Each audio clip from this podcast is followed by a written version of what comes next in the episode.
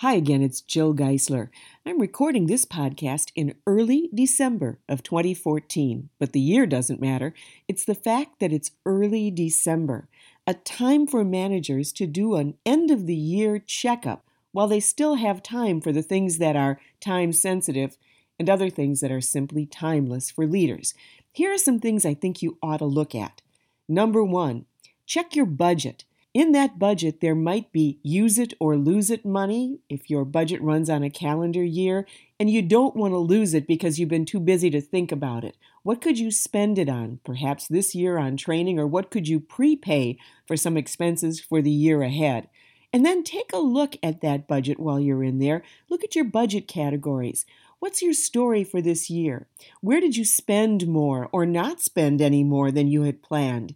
What patterns have you seen and how can that affect your planning and priorities for the year ahead? Number two, check your team.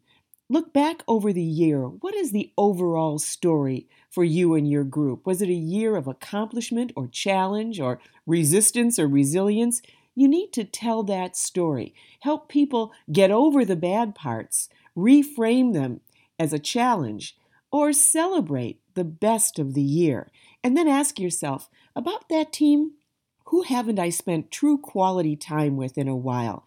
Oftentimes it's your highest performers. You know, they don't make a lot of noise and sometimes they don't get listened to as a result. And what about your new hires?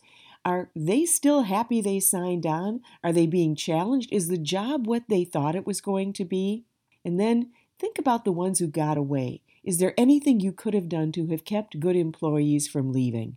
Next, look at your tools and your training. Over the past year, you might have introduced new hardware or software. Look at who's using it well and perhaps people who've resisted. How can you help people get over the hump of learning new things? Do they need some additional coaching? Could your early adopters help you in that? And what about training? Have you had a chance to really do the training you want this year? You might not have a big budget, but you have talented people within your organization that you might be able to call on. And finally, look in the mirror.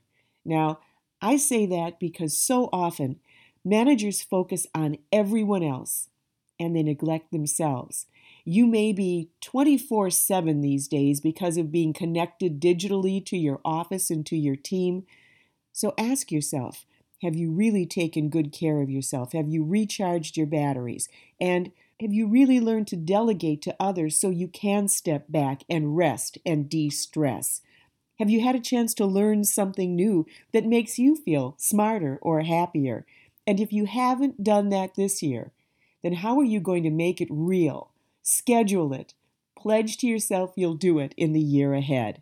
And now, as you do all of this review, there is one more thing I want you to think about. Are you doing it alone? And if so, why? You have other people, sub managers, employees of influence, or even friends or mentors who should go through that list with you, talk it through, ask you good questions, because in the end, management can be a lonely challenge, but not if you find a way to build allies, mentors, relationships, and what I like to call safe venting zones, the place where you can just talk with someone who understands you and your role and will let you vent if you need to, challenge you if they think you're wrong, and coach you along the way. Well, that's my advice for almost the end of the year, and I also want to advise you of a few other things. If you need to reach me, my email address is jill at jillgeisler.com. I also have a website, jillgeisler.com. There's a Facebook page for the book Work Happy What Great Bosses Know, and there I post articles of interest all the time. And you can always find good management things to read at the website for poynter.org of the Poynter Institute. Put all of that on your list for the year ahead as well, and I wish you the best.